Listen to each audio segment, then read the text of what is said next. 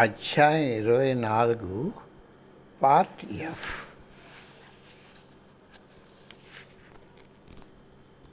England గ్రామీణ ప్రాంతాలు తిరుగుతూ ఆక్స్ఫర్డ్ విశ్వవిద్యాలయంతో అనుబంధంపై గాఢమైన ఆలోచనలు రేకెత్తాయి.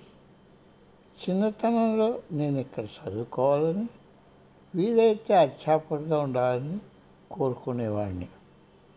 ఒకరోజు మెడికల్ కాన్ఫరెన్స్లో మాట్లాడమని ఆహ్వానం వచ్చింది. 700 ఏళ్ల కాలం నాటి వారి భోజన హాల్లోకి వెళ్ళగానే ఈనాళ్ళకి నా కోరిక తీరిందని రోమాలు నిక్కపొడుచుకున్నాయి.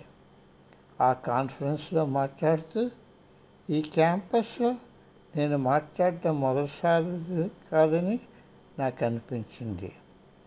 చివరి నెలలో కాలం వెంతగా గడిచిపోయింది.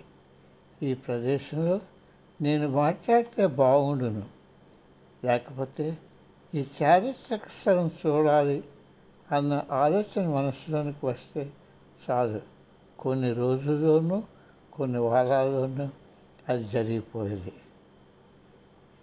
క్లినిక్లో ముందులాగానే జరిగిపోయేది, కానీ ఇప్పుడు ఆ పని ఎక్కువైపోయింది, సవాళ్ళు ఎక్కువైపోయాయి.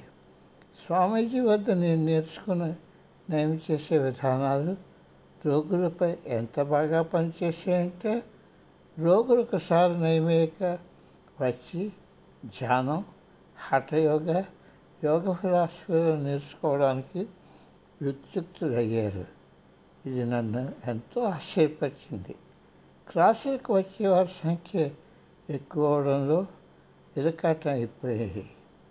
ఇంగ్లాండ్లో నా పని పూర్తవడంతో నా గురుపాత్రుడు చార్లెస్ వేసవి చివరిలో వచ్చి మా సామాన్లు అమెరికాకు పంపడంలో సహాయం చేశారు.